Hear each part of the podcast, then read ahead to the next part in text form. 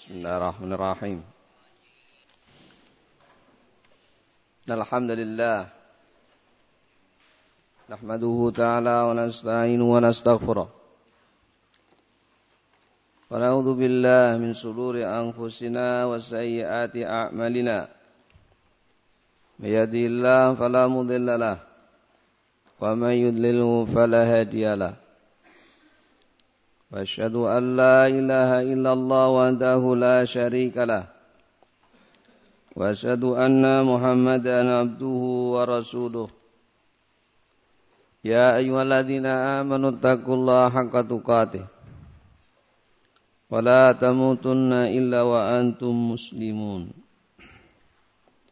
يا ايها الناس اتقوا ربكم الذي خلقكم من نفس واحده وخلق منها زوجها وبس منهما رجالا كثيرا ونساء واتقوا الله الذي تساءلون به والأرحام إن الله كان عليكم رقيبا يا أيها الذين آمنوا اتقوا الله وقولوا قولا سديدا يصلح لكم أعمالكم ويغفر لكم ذنوبكم ومن يطع الله ورسوله فقد فاز فوزا عظيما أما بعد Masyaallah muslimin barakallahu fikum melanjutkan dari majlis as-sabi' wal ishrun yakni majlis min majalis syahri Ramadan Asy-Syaikh Al-Utsaimin rahimahullah pada pertemuan tahun yang lalu kita telah masuk pada majlis as-sabi' wal ishrun. Pada majlis yang ke-27 afin naw'i as-sani min asbabi duhulin nar. An-naw' as-sani min asbabi duhuli an-nar.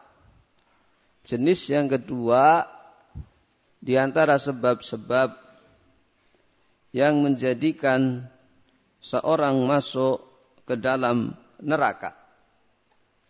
Nah, telah disebutkan bahwa asbab ada asbabun mukafirah wa asbabun mufassiqah.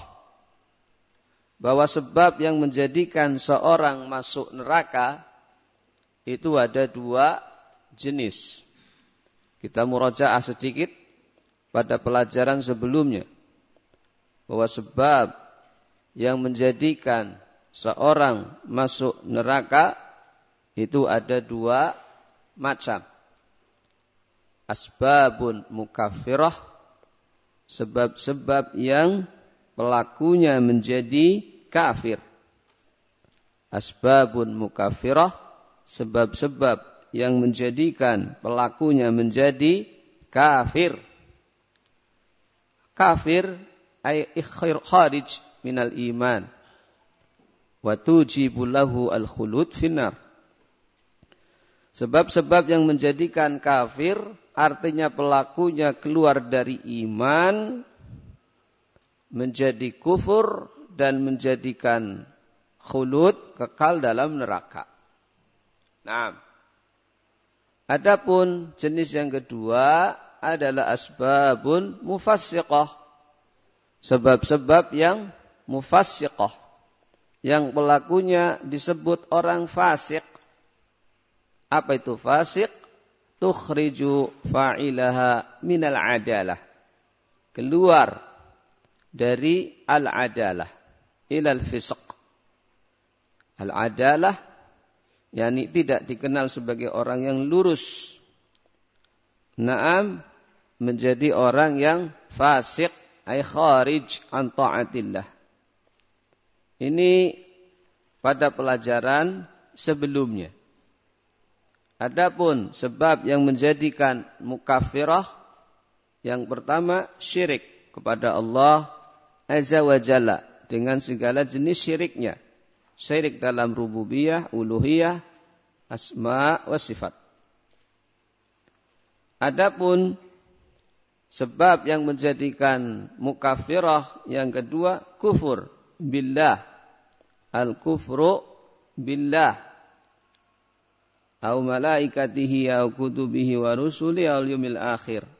Atau mengkufuri rukun iman. Juga mengkufuri rukun Islam. Mengkufuri rukun Islam. Atau sebab yang keempat dari asbabun mukafirah syirik kufur terhadap rukun iman. Yang ketiga kufur terhadap rukun Islam. Yang keempat al-istihza'u billah.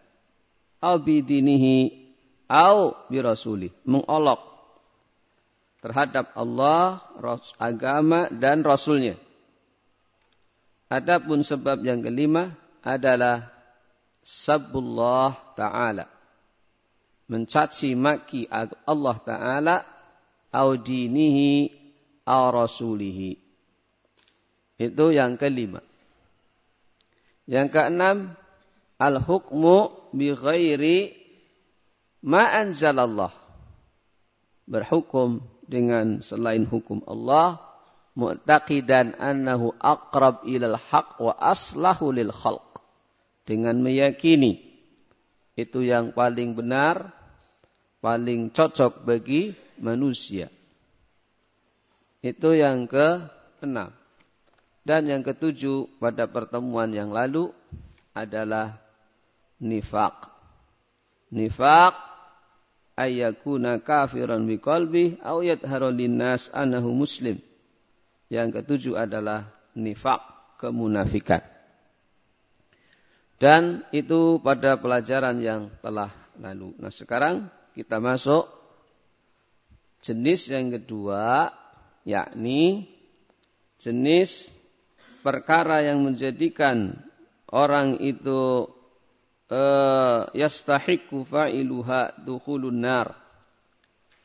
Pelakunya berhak masuk ke dalam neraka. Dunal khulud fiha. Walaupun tidak kekal di dalamnya. Yang pertama pada pertemuan yang lalu adalah uququl walidain berbuat durhaka kepada kedua orang tua uququl walidain durhaka kepada orang tua. Yang kedua, qati'atur rahim. Memutus kasih sayang. Memutus hubungan kerabat. Memutus hubungan kerabat. Taib.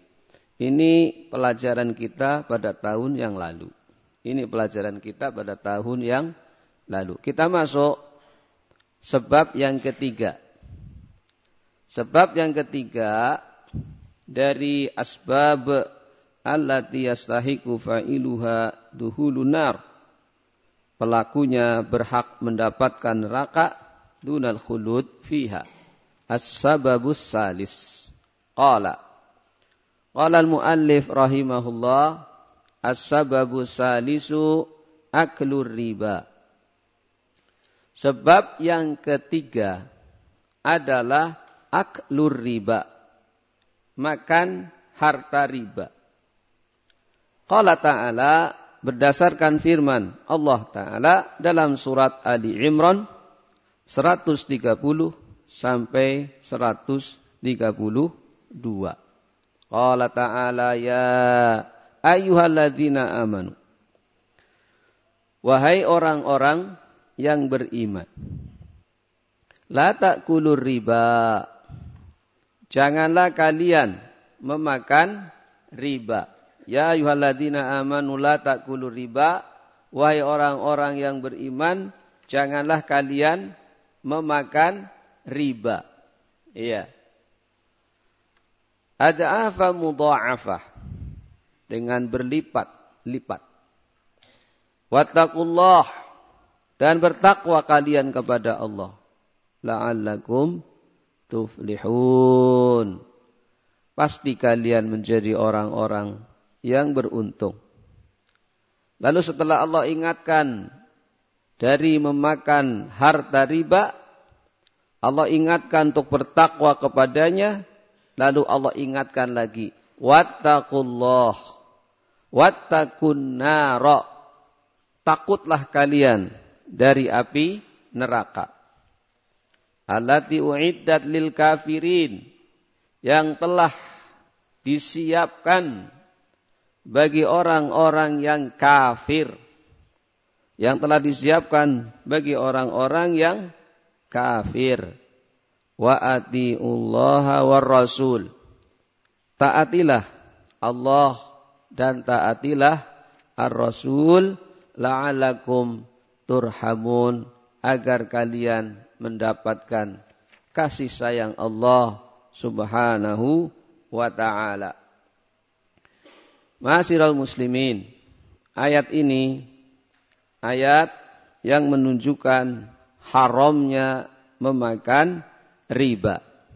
Asy-Syaikh Utsaimin rahimahullah menyebutkan memakan harta riba termasuk di situ adalah memanfaatkan segala jenis yang dihasilkan dari riba. Memanfaatkan segala jenis yang didapatkan dari cara riba walaupun tidak dimakan. Semisal dia mendapatkan hasil riba untuk membeli perabot rumah tangga. Membeli membeli kulkas atau membeli karpet walaupun itu tidak dimakan. Namun ini termasuk dalam ayat la takulur riba. Walaupun tidak dimakan, namun segala hal yang itu diambil manfaatnya dari hasil riba, maka hukumnya haram. Tidak boleh. Ma'asyiral muslimin, rahimani wa rahimakumullah. Wa qad tawa'adallahu ta'ala dan sungguh Allah telah mengancam bagi orang yang ada ila riba kembali melakukan riba Padahal sudah jelas riba itu haram. Namun dia bersengaja kembali melakukan riba. Karena syaitan kadang menggunakan kalimat-kalimat agar orang itu kembali berbuat dosa. Makanya riba itu digambarkan seperti bunga. Riba itu digambarkan seperti bunga. Kenapa dikatakan bunga? Karena bunga itu mungkin sesuatu yang indah. Bunga. Sehingga orang itu mendekati sesuatu yang jahat, jelek, tidak takut. Betul namanya riba itu bunga. Namun bunga itu mengantarkan ke dalam neraka. Supaya orang itu tidak takut dengan riba, digunakanlah bahasa bunga. Bunga, bunga indah kalau dilihat. Tapi hakikat itu bukan suatu hal yang indah. Namanya talbis. Agar orang mukmin itu tidak takut mendekati riba. Sehingga digunakan bahasa apa? Bunga. Tapi bunga beracun. Kenapa? Menghantarkan masuk neraka. Wal billah maka hendaklah seorang itu jangan sekali-kali kembali. Kembali kepada sesuatu yang jelas haram. Walaupun dengan bahasa yang indah, bunga. Tapi bunga itu bunga beracun. Bunga yang bisa menghantarkan seorang mukmin masuk ke dalam neraka wal billah. Tayyib. Maka Allah ancam. Man ada ila riba bagi siapa yang kembali melakukan riba badaan balaghathu mau'idatullah setelah sampai kepada orang itu mau'idah nasihat pelajaran dari Allah azza wa jalla wa tahdhiruhu wa tawa'adahu bil khuludi bin setelah datang kepada orang itu tahdzir peringatan peringatan dari Allah Azza wa Jalla bil khuludi finnar. Dengan ancaman apa itu? Al khulud finnar. Berarti ancaman yang sangat berat. Makanya ancamannya dalam ayat fa illam tantah fa in fa illam tantahu. Kalau kalian tidak mau berhenti. Fa illam taf'alu. Kalau kalian tidak mau berbuat Wadaru ma baqiya riba. Tinggalkan yang ada dari riba itu. Fa illam taf'alu. Kalau kalian tidak mau ber, berbuat, tidak mau meninggalkannya, fa'danu biharbim minallah wa rasulih. Lihat dalam surat Al-Baqarah 279. Ancaman dari Allah. Fa illam taf'alu kalau kalian tidak mau meninggalkan riba, fa'dhanu. Umumkan. Kata saya Utsaimin, fa'dhanu a'linu al-harba 'ala Allah wa rasulih. Umumkan peperangan dari Allah dan Rasulnya. Lihat. Begitu. Berarti tahdirnya luar biasa diumumkan peperangan dari Allah dan Rasul. Ya, jadi ancaman yang luar biasa. Makanya kata Syekhul Islam rahimahullah ancaman yang sangat ngeri setelah syirik dalam Quran adalah ancaman riba. Ancaman yang sangat keras. Di antara ancaman-ancaman yang Allah Ta'ala sebutkan dalam Al-Quran setelah syirik Syirik itu ancamannya sangat keras. Setelah syirik adalah di antara ayat ini. Fa illam taf'alu fa'dhanu biharbin minallah wa rasulih. Kalau kalian tidak mau meninggalkan riba, umumkanlah peperangan dari Allah dan Rasul. Siapa yang akan menang? Kalau Allah dan Rasulnya sudah mengumumkan peperangan dengan kalian pasti kalian akan kalah. Maka harus ditinggalkan. Meninggalkan yang haram, ikhlas mengharap kebaikan yang Allah janjikan. Tinggalkan. Walaupun berat. Taib. Dalam ayat yang lain, surat Al-Baqarah 275. Alladzina ya'kuluna riba. Allah Ta'ala berfirman, orang-orang yang mereka memakan riba. Tadi sudah kita sebutkan, di antara penjelasan saya Utsaimin, memakan riba termasuk memanfaatkan hasil riba, walaupun tidak dimakan. La yakumuna illa kama yakumul ladhi yatakhabbatuhu syaitanu minal mas.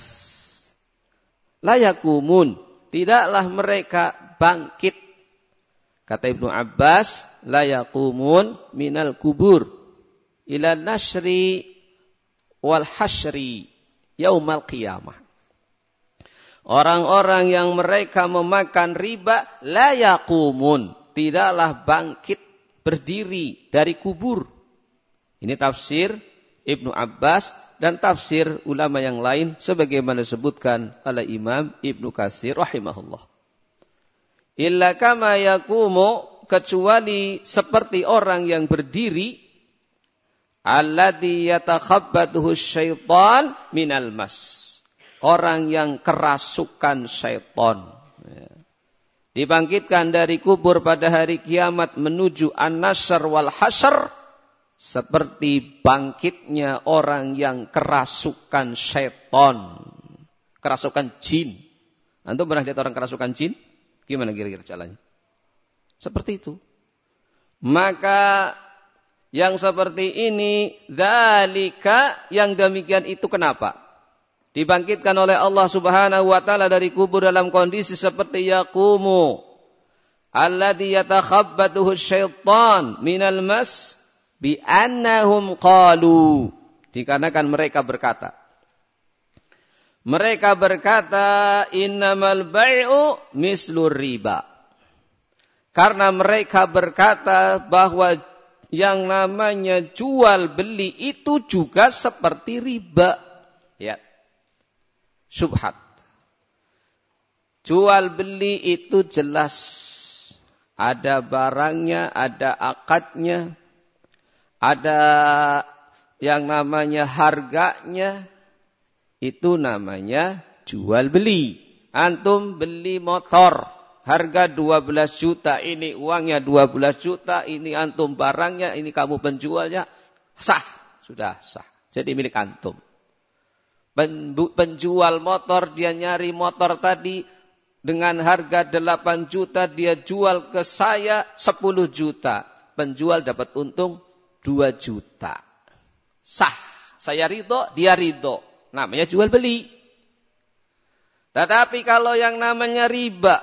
Barakallahu fikum. Saya butuh uang 10 juta. Antum punya uang. Barakallahu fikum. Ini saya kasih uang kamu 10 juta. Dapatnya cuma 9 juta. Nanti ngembalikannya berapa? 11 juta. Berarti antum untung berapa? Sama 2 juta. Tapi itu namanya jual uang. Itu riba. Barakallah. Sama apa beda? Jelas beda.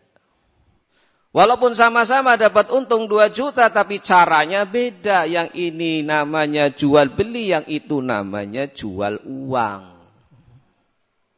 Kalau jual barang ada harga, ada penjual, ada pembeli, ada harga, ada kesepakatan ridho sama ridho, sah. Jadi barang antum dijual dapat untung 2 juta. Tapi kalau antum punya uang, diserahkan kepada dia cuman dapat 9 juta, nanti minta kembalinya 11 juta, berarti antum dapat keuntungan berapa tadi? 2 juta. Tapi itu namanya jual uang haram. Namanya riba. Barakallahu fiqh. Jadi harus bedakan. Mana riba, mana jual beli. Wa ahallallahu al-bai'a wa harrama riba. Allah halalkan. Yang namanya bai' jual beli. Wa harrama riba dan Allah haramkan riba. Cara riba tadi. Cara mendapatkan sesuatu dengan cara riba tadi.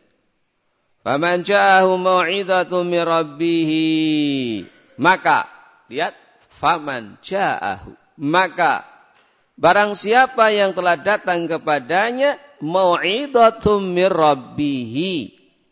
Pelajaran, peringatan, nasihat dari Robnya.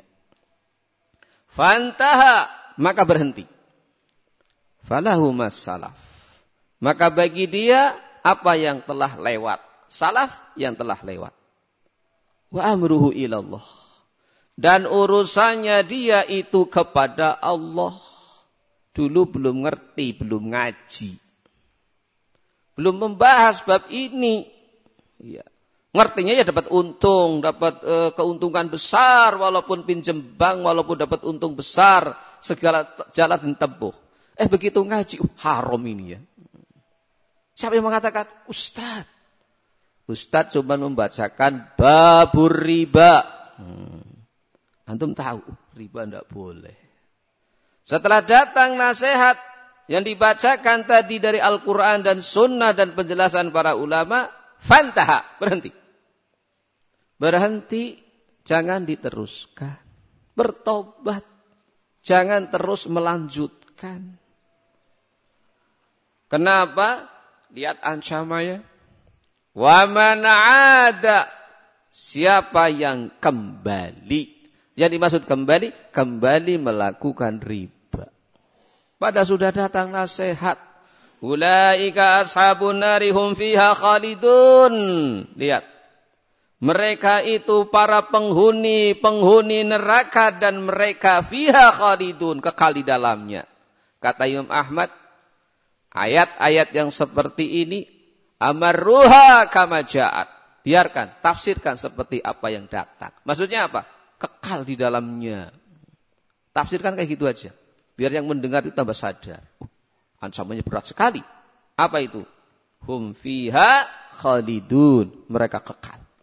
Pokoknya tafsirkan kayak gitu aja. Biar yang mendengar itu semakin takut Karena kadang orang sudah diancam dengan keras pun masih belum takut. Iya. Artinya kalau ditafsirkan, kalau dia orang masih bertohid, masih bisa begini, masih bisa begitu. Amaruha kama ja'at. Sebab kadang orang, yang pentingnya tidak berbuat syirik Ustaz. Saya sudah bertohid, sudah meninggalkan kesyirikan-kesyirikan. Yang penting kan tidak berbuat syirik. Yang menjadikan kekalkan kesyirikan. Ini kan tidak sampai syirik. Nah, akhirnya apa? Bermudah-mudah urusan riba. Makanya kata Imam Ahmad, ayat-ayat yang seperti ini amaruha kamajat. Tafsirkan saja seperti yang datang. Apa itu maksudnya? Hum fiha. Mereka di dalamnya ini ancaman yang berat ya ibadah. Maka jauhi. Jangan hanya sekedar ingin dapat untung dalam bisnis. Lalu bermudah-mudah mendekati orang yang jual uang. Karena yang orang jual uang itu sampai promosinya sampai ke pintu kuburan. Pelangnya ditulis. Ya. Dipajang di pintu masuk kuburan bayangkan dengan mudahnya. Siapa yang butuh uang? Mudah tanpa apa namanya? Tanpa jaminan, tanpa survei, tanpa apa lagi? Iya.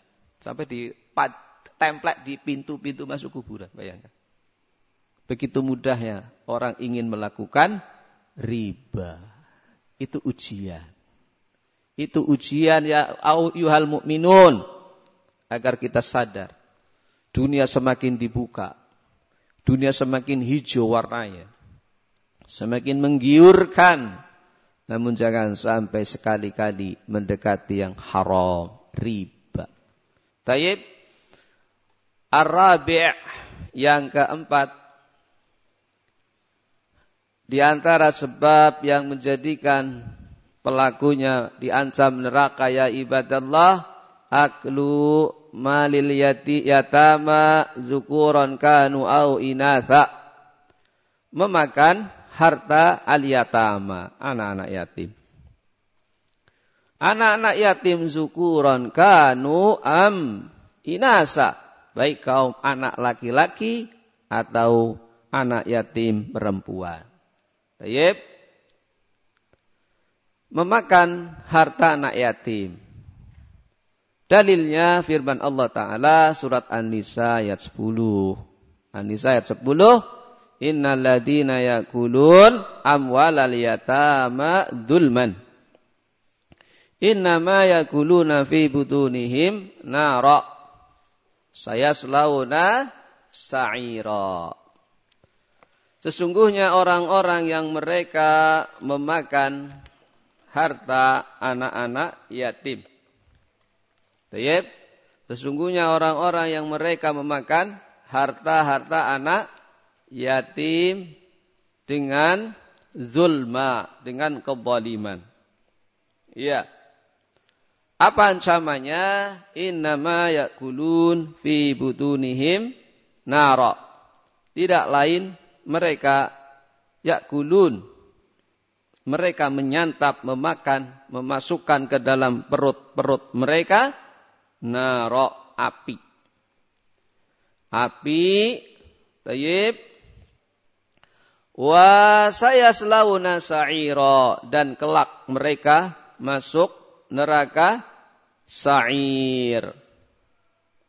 Qala As-Sudi dalam tafsirnya diriwayatkan oleh Imam Ibnu Jarir yuhsyar akilu malal yatim dulma yaumal qiyamah walah bin nar yakhruju min fihi wa min masami'ihi wa anfihi wa ainihi.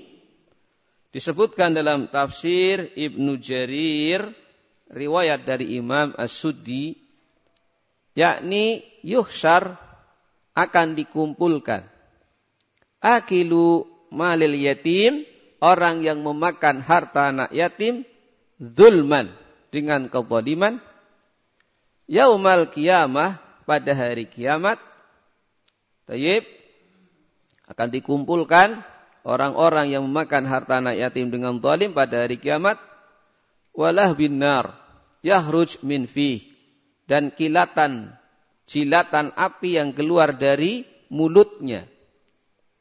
Wa wa min masami'ihi dan dari pendengarannya, dari telinganya. Api yang keluar dari mulutnya pada hari kiamat, api yang keluar dari masami'ihi, telinganya, wa anfihi wa ainihi, uh, hidung dan kedua matanya. Wa kullu man ra'ahu ya'rif. Dan setiap orang yang melihat itu mengenal annahu akilu malil yatim. Orang itu adalah orang yang memakan harta anak yatim. Demikian disebutkan dalam tafsir Ibnu Jarir rahimahullah. Demikian pula dalam riwayat tentang eh, namun dilemahkan riwayat tadi hadis Abu Hurairah radhiyallahu anhu. Apa itu yatim? Qala wal yatim Berkata Syekh Utsaimin, wal yatim alladhi mata abuhu qabla an yablugha. Yatim adalah orang yang meninggal bapak eh, bapaknya sebelum anak itu balik. Anak yang meninggal bapaknya sebelum dia usia balik. Anak yang bapaknya meninggal sebelum dia usia balik. Jadi catatan yang dikatakan yatim yang meninggal itu adalah bapaknya. Ya. Kenapa bapaknya yang dikatakan yatim? Dikarenakan mahallu rifaq wal inayah warahmah. Disebutlah saya Utsaimin dalam penjelasan yang lain, dalam kitab yang lain. Karena seorang anak yang ditinggal mati oleh bapaknya, haula mereka itu mahallur rifaq. Bapak adalah mahallur rifaq wal inayah wal rahmah syafaqah. Dikarenakan anak-anak yang ditinggal mati oleh bapaknya mahallur rifaq saat membutuhkan kelembutan. Bapak tidak ada Siapa yang akan menanggung bebannya? Butuh kelembutan. Mahallu rifaq. Orang yang membutuhkan kelembutan. Warrahmah wal inayah. Kasih sayang dan bantuan. Iya. Itu anak yatim. Li'anahum kasarat kulubuhum bimauti abaihim. Karena mereka anak yatim, hatinya telah uh, kasarat kulubuhum. Hatinya telah luluh. Hatinya menjadi luluh. Kenapa? Tidak ada lagi hati dia bersandar kepada orang tua. Tidak ada lagi yang memperhatikan. Walaysa lahum a'il ilallah. Tidak ada lagi yang a'il menanggung kecuali Allah Azza wa Jalla. Jadi betul-betul kondisi anak yatim itu mahallur rifqi warahmati wasyafaqati wal inayah. Saat-saat kondisi membutuhkan belas kasihan. Saat-saat membutuhkan belian kasih sayang. Saat-saat membutuhkan rifq kelembutan dan bantuan. Oleh karena itu, Allah mewasiatkan kepada kita dalam Al-Quran dalam ayat yang sangat banyak untuk perhatian dengan anak yatim. Bahkan digolongkan ara'aita ladzi yukadzibu bidin. Tidaklah engkau melihat wahai Nabi orang yang mendustakan agama.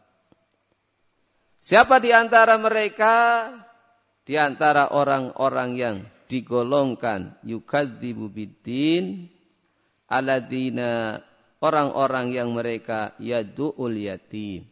Yadu'u al yatim. Menghardik anak yatim.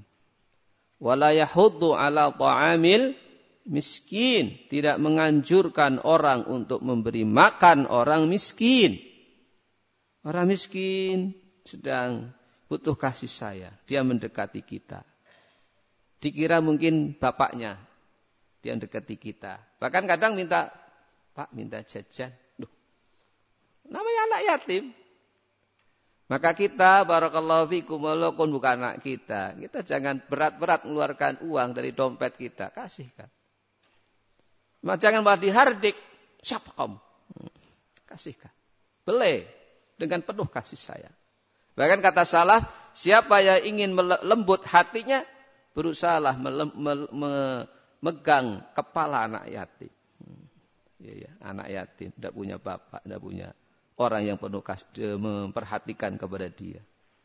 Itu dalam rangka supaya betul-betul seorang mukmin bisa perhatian dalam Al-Quran disebut dalam sekian banyak ayat tentang perhatian terhadap anak yatim. Wassallallahu ala nabiyina Muhammad. Asyhadu an la astaghfiruka wa atubu ilaik. Walhamdulillah. Tafadhol.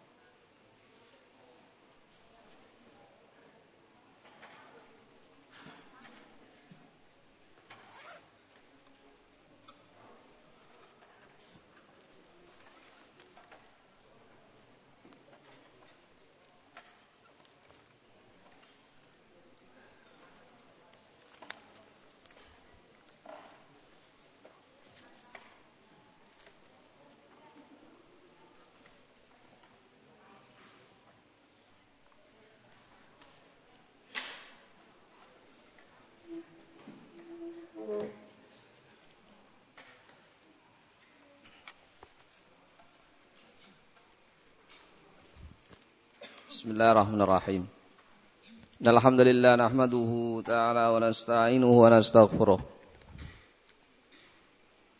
ونعوذ بالله من شرور أنفسنا وسيئات أعمالنا من يهدي الله فلا مضل له ومن يضلله فلا هادي له وأشهد أن لا إله إلا الله وحده لا شريك له وأشهد أن محمدا عبده ورسوله يا أيها الذين آمنوا اتقوا الله حق تقاته ولا تموتن إلا وأنتم مسلمون يا أيها الناس اتقوا ربكم الذي خلقكم من نفس واحدة وخلق منها زوجها وبس منهما رجالا كثيرا ونساء واتقوا الله الذي تساءلون به والأرحام إن الله كان عليكم رقيبا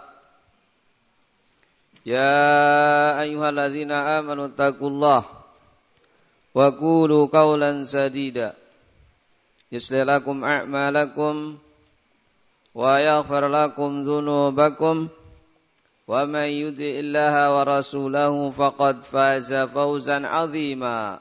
أما بعد فإن أصدق الحديث كتاب الله وخير الهدي هدي محمد صلى الله عليه وسلم وشر الأمور مدساتها فإن كل مدسة بدعة وكل بدعة ضلالة وكل ضلالة في النار. Hadirin ma'asyiral muslimin barakallahu fikum melanjutkan dari majalis syahri Ramadan yaitu pada majlis ke-27 min asbabi dukhulin nar.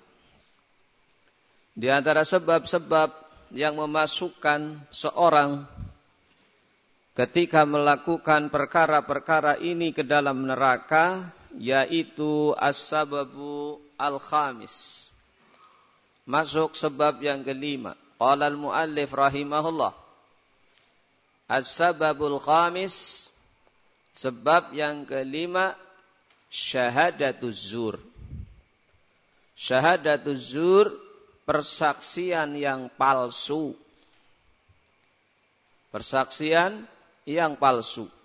Faqad rawa Ibnu Umar radhiyallahu anhuma ani nabiyyi sallallahu alaihi wasallam telah meriwayatkan Ibnu Umar Abdullah ibni Umar radhiyallahu anhuma ani Nabi.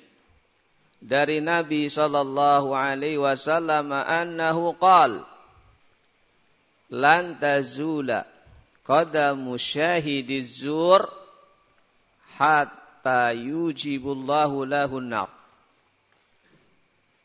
Bersabda Nabi sallallahu alaihi wasallam bahwa lan tazula. Terus menerus atau lantazula qadamu syahidiz zur. Terus menerus qadamu syahidiz zur telapak kaki syahidiz zur orang yang bersaksi palsu hatta yujibullah sehingga Allah mewajibkan atasnya anar neraka rawahu ibnu majah wal hakim Qala sahihul isnad. Diriwayatkan oleh Ibnu Majah dan Hakim dan berkata Imam Hakim sahihul isnad sanatnya sahih. Persaksian yang palsu Naam barakallahu fiq ada beberapa bentuk. Yang pertama wasyahadatu zur yang dimaksud persaksian palsu ayashhada bima la ya'lamu. Ayashhada bima la ya'lamu. Seorang bersaksi dengan suatu perkara yang dia tidak tahu. Seorang bersaksi terhadap suatu perkara yang dia tidak tahu. Nah, Seorang bersaksi suat terhadap suatu perkara yang dia tidak tahu. Lalu dia menyatakan persaksiannya, saya tahu. Ini adalah syahadatus zur. Nah, uh, misal ada seorang di hadapan hakim berselisih antara si A dengan si B. Maka hakim menanyakan kepada si A, apakah kamu termasuk ahli warisnya si C? Naam. Taib. Ketika hakim menanyakan kepada dia, saya ahli waris si C dari si C. Taib. Lalu Coba datangkan saksi. Maka si A mendatangkan saksi si fulan. Baik. Lalu si fulan ini suruh bersaksi di hadapan hakim. Kamu bersaksi bahwa si A ini ahli warisnya si C. Baik. Padahal si fulan ini tidak tahu. Tidak tahu ahli waris atau bukan. Maka dia mengatakan saya bersaksi wahai hakim bahwa si A ini termasuk ahli warisnya si C. Persaksian si fulan terhadap si C ini dalam kondisi dia tidak tahu. Tayyib, ahli waris atau bukan. Dalam kondisi si A sudah ngoling, pokoknya kamu bersaksi saja, saya ahli waris. Akhirnya si fulan ini menyatakan kepada hakim, saya bersaksi wahai hakim, si A ini ahli waris. Akhirnya si hakim memutuskan bahwa si A dapat waris dari si C. Sebagaimana si B.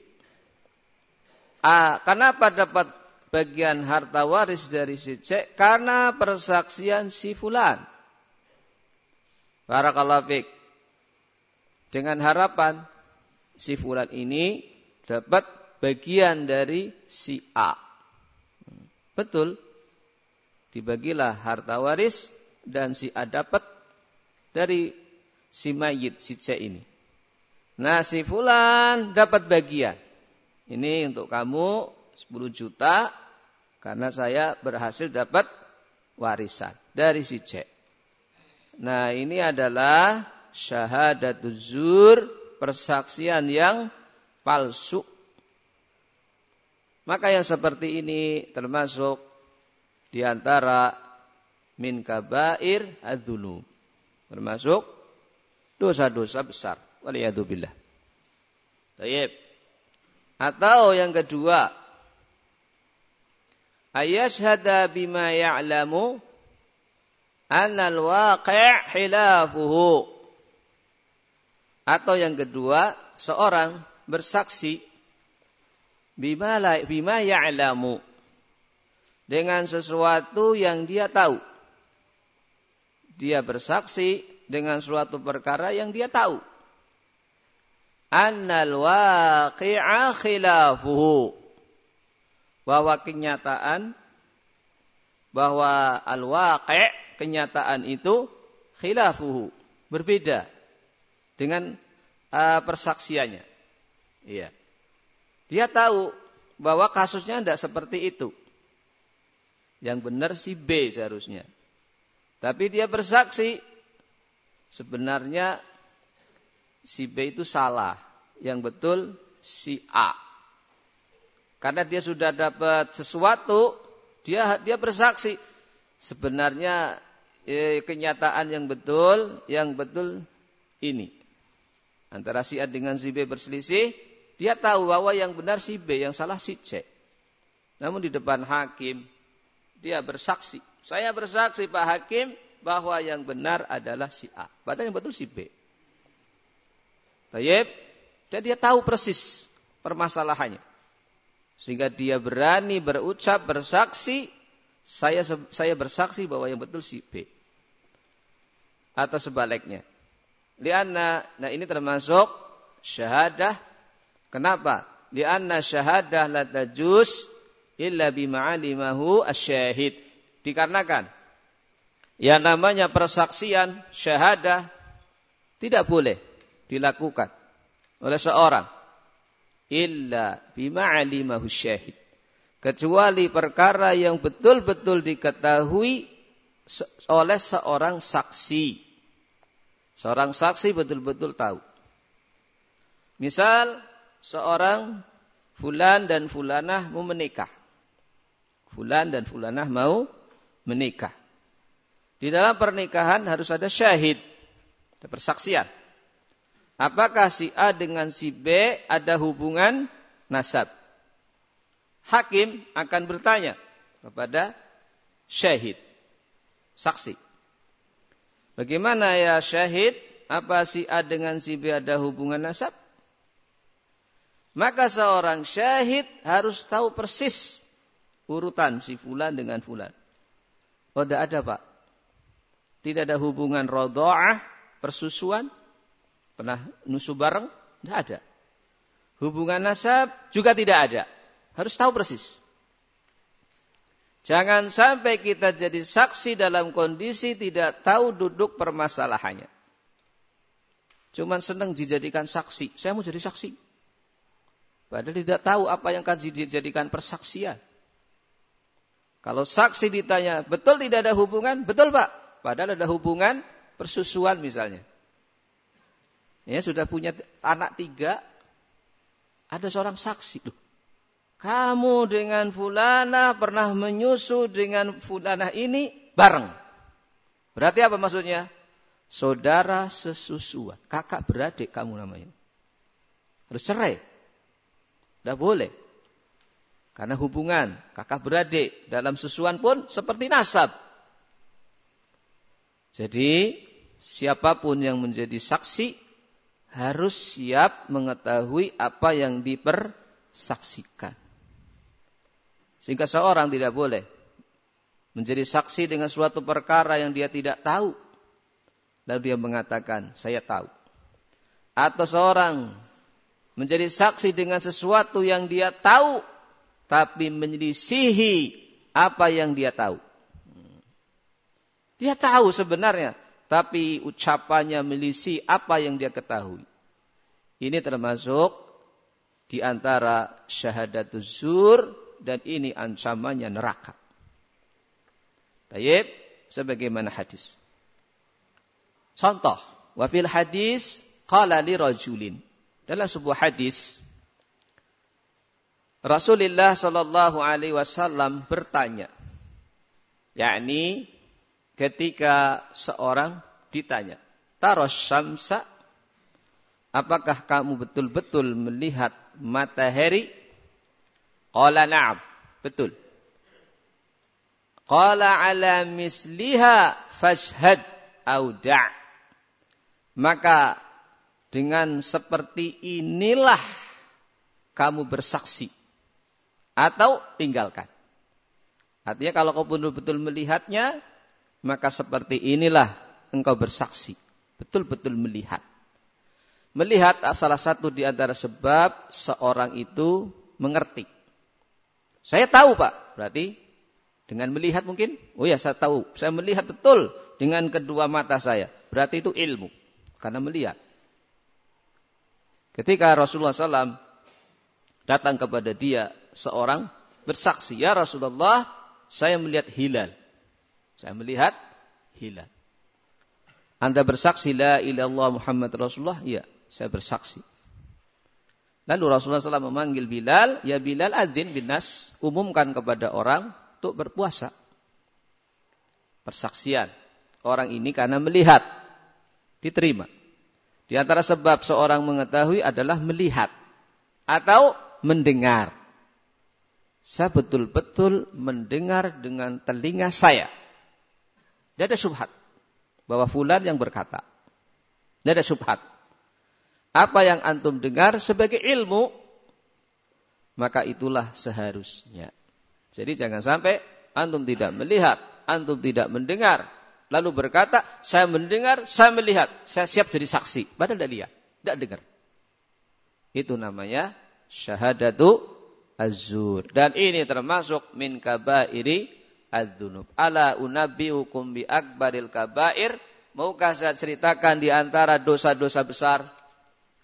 Maukah saya ceritakan kata beliau, saya sebutkan di antara dosa-dosa besar. Apa itu? Qala al-isyraq billah. Di antara dosa-dosa besar yang sangat besar akbarul kabair, dosa-dosa besar yang sangat besar, qala al-isyraq billah. Kesyirikan kepada Allah. Yang pertama. Wa ukukul walidain. Durhaka kepada kedua orang tua. Ala wa qaulu zur ala wasyahadatu zur. Lalu beliau katakan, ketahuilah Ketahuilah ucapan palsu. Ucapan yang palsu. Ucapan tapi palsu. Iya. Contohnya tadi. Saya melihat. Dia berkata, saya melihat. Padahal tidak lihat. Ini ucapan palsu kan. Saya mendengar. Padahal kamu tidak mendengar. Kamu katakan saya mendengar padahal tidak mendengar. Syahadatus zur. Yang berikutnya adalah syahadatul zur, persaksian yang palsu.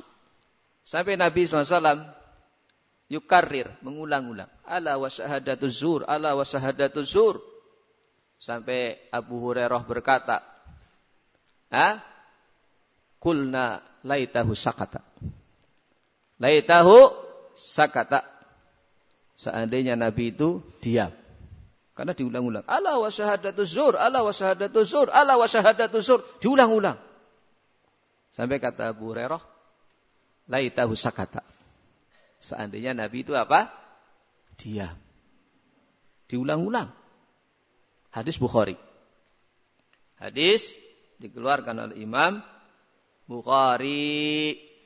Maka seorang harus bertobat dari dosa bersaksi yang palsu atau berucap yang palsu. Taib.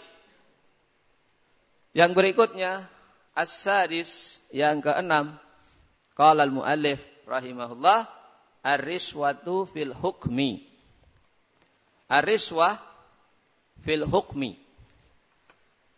Fa'an riswah di dalam hukum. Riswah itu bahasa kita suap memberikan sejumlah harta kepada seorang agar mendapatkan hukum yang diinginkan. Dia salah. Dia salah.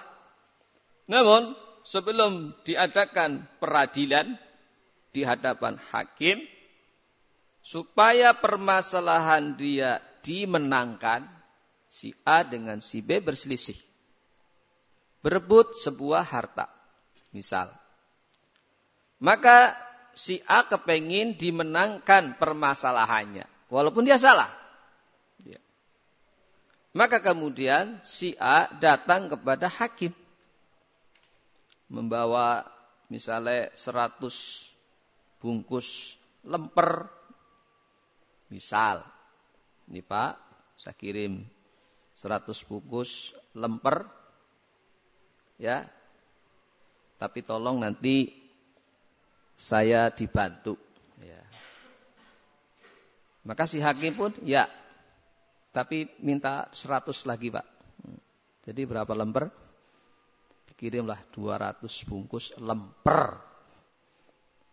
Ya, saya ngirim lemper, ya minta lagi, tapi dikasih juga amplop. Hmm. Ada 200 lemper, satu amplop. Bukan amplop kosong biasanya. Ada isinya.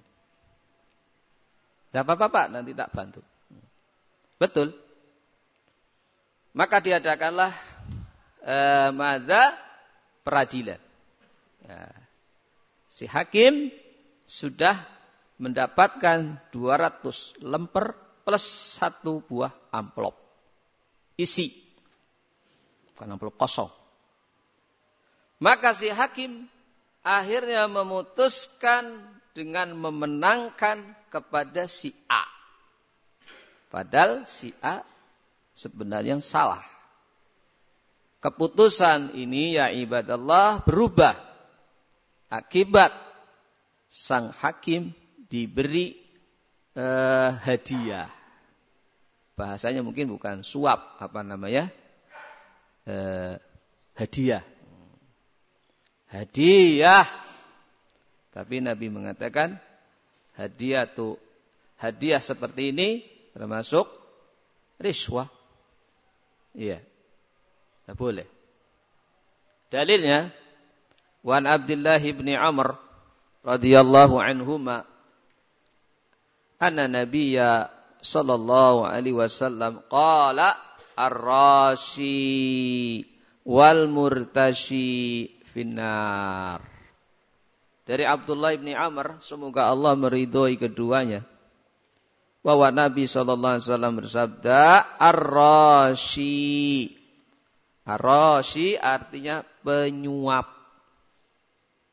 Yang menyuap. Wal murtashi dan yang menerima suap. Finnar.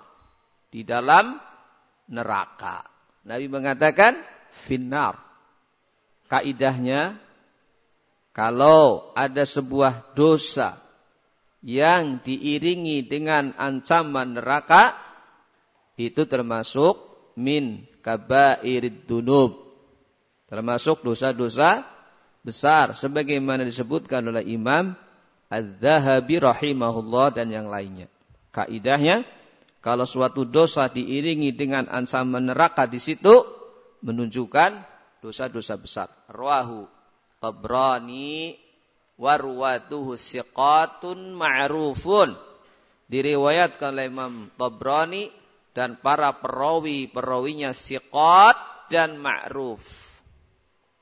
Barakallahu fik. Qalahu fit targhib wa tarhib. Qala fin nihayah disebutkan dalam kitab An-Nihayah.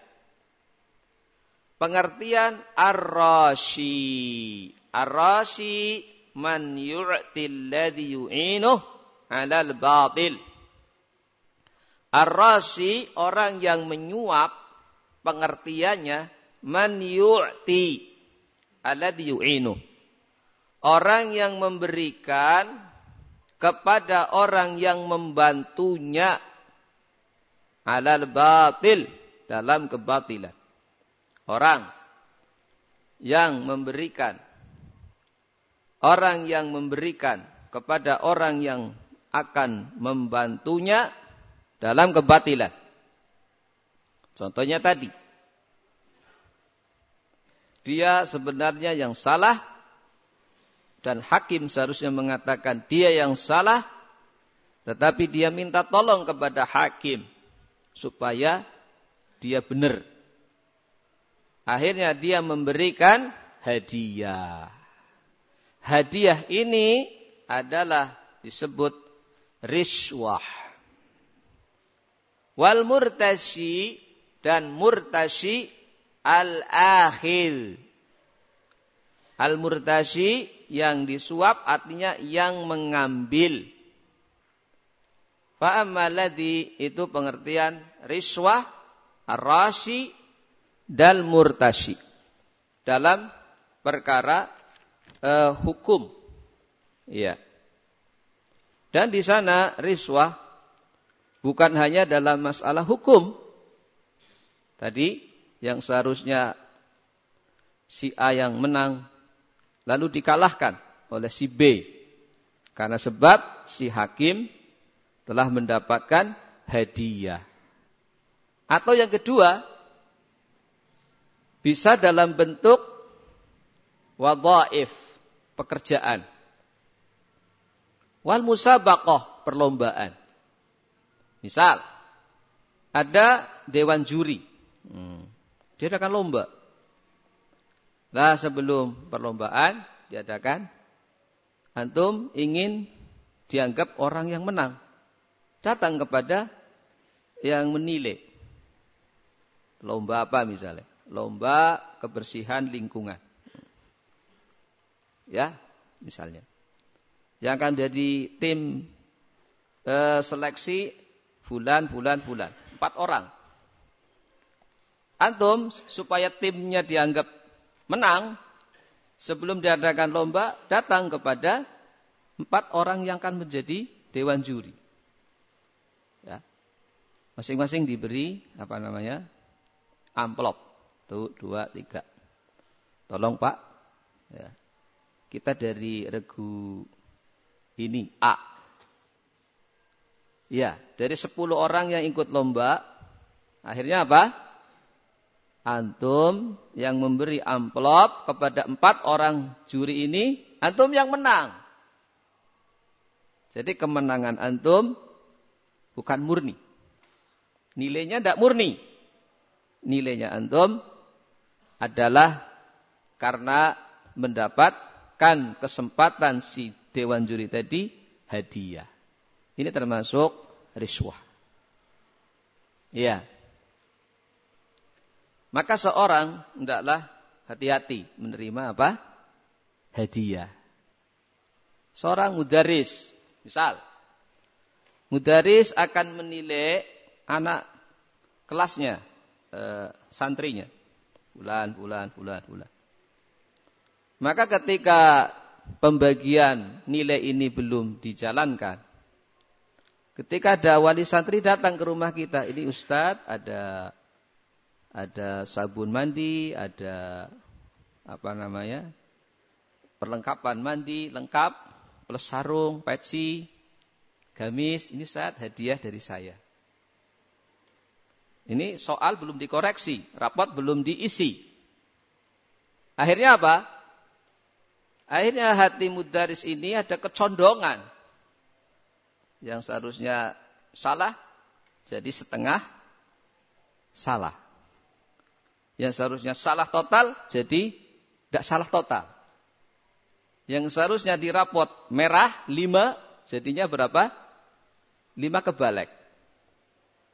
Jadi limanya dibalik. Iya. Jadi sembilan atau jadi sepuluh. Kenapa berubah? Karena dia sudah dapat hadiah. Ini tidak boleh. Seorang mudaris harus jujur ketika menilai. Mungkin kalau masih mau ngasih hadiah misalnya, setelah selesai, sudah lewat sekian hari, pembagian nilai sudah selesai, pembagian pencatatan nilai sudah rampung, sudah lewat, baru mungkin seorang ketika memberi hadiah, tidak ada kecondongan. Ini barakallahu fikum yang harus diperhatikan oleh seorang mudaris. Harus jujur. Ya. Atau apa tadi? Di dalam pekerjaan. Hmm. Pekerjaan. Yang daftar 10. Terus di dalam seleksi yang diterima cuma tiga. Dari sepuluh orang yang seleksi, yang diterima cuma tiga. Antum bukan termasuk orang yang berhak.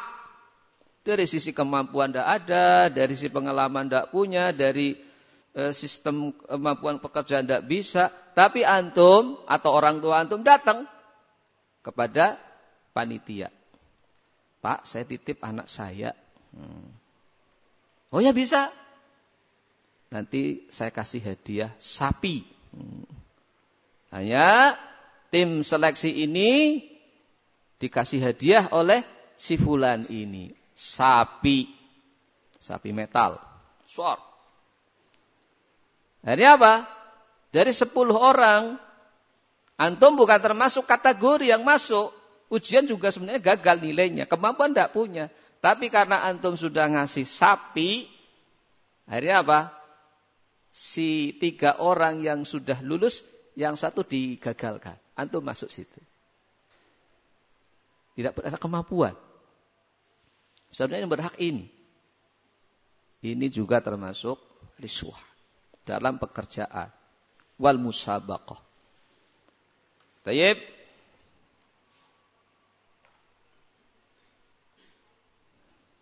Dan yang lainnya. Dari riswah. Adapun kata Syekh Utsaimin amma ma yu'ta tawassulan ila akhdi haqqin aw daf'i dzulmin fa ghairu dakhilin fihi. Adapun ma yu'ta ma yu'ta sesuatu yang harus diberikan.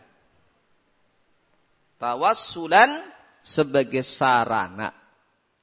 Sesuatu yang diberikan sebagai sarana.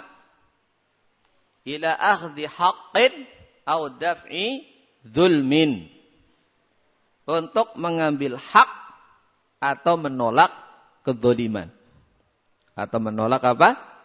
kezaliman. Fa ghairu dakhilin fihi. Maka itu bukan termasuk di dalamnya maka adapun sesuatu yang diberikan untuk sarana sarana mengambil hak atau menolak kedoliman kata Syekh itu bukan termasuk di dalamnya. Misal antum oleh pemerintah di berhak mendapatkan santunan. Antum orang miskin. Antum orang miskin dapat jatah dari pemerintah. Beras miskin, Apalagi selain itu uh, beras miskin terus ya sejenis itulah. Dari pemerintah tidak ada sesuatu untuk dikeluarkan. Tapi mungkin di sana ketika antum ingin mendapatkan semua itu, mungkin bingkisannya atau perlengkapan seluruhnya, itu haknya antum dan antum termasuk di data itu, termasuk antum. Lalu sang pemegang urusan ini meminta, Pak, minta lima ribu. Misal, kalau antum tidak mengambil, haknya antum. Kalau antum tidak mau memberi, antum tidak dapat hak. Tapi dengan cara itu antum harus mengambil. Maka ini tidak termasuk kategori uh, apa namanya riswah. Bukan termasuk riswah. Karena antum punya hak terhadap hak tersebut, mengambil hak tersebut. Tayyib. Mungkin pihak tersebut e, barakallahu fikum uang tersebut sebagai ganti transport atau apa yang dilakukan oleh mereka. Atau yang sejenis itu. Dan ini bukan termasuk e, riswah karena untuk mengambil haknya antum. Dan itu punya hak. Kalau riswah tadi sebenarnya orang itu tidak punya hak. Tapi supaya dapat sesuatu dari hak yang antum inginkan harus mengeluarkan sejumlah hadiah atau uang. Itulah yang diancam oleh Rasul sallallahu alaihi wasallam ar-rashi wal murtashi finnar. Semoga Allah selamatkan kita dari sebab-sebab yang menghantarkan ke dalam neraka sampai pada poin yang keenam wasallallahu ala nabiyina Muhammad subhanakallah bihamdik asyhadu an la ilaha illa anta astaghfiruka wa atubu ilaik. Tafaddalu barakallahu fikum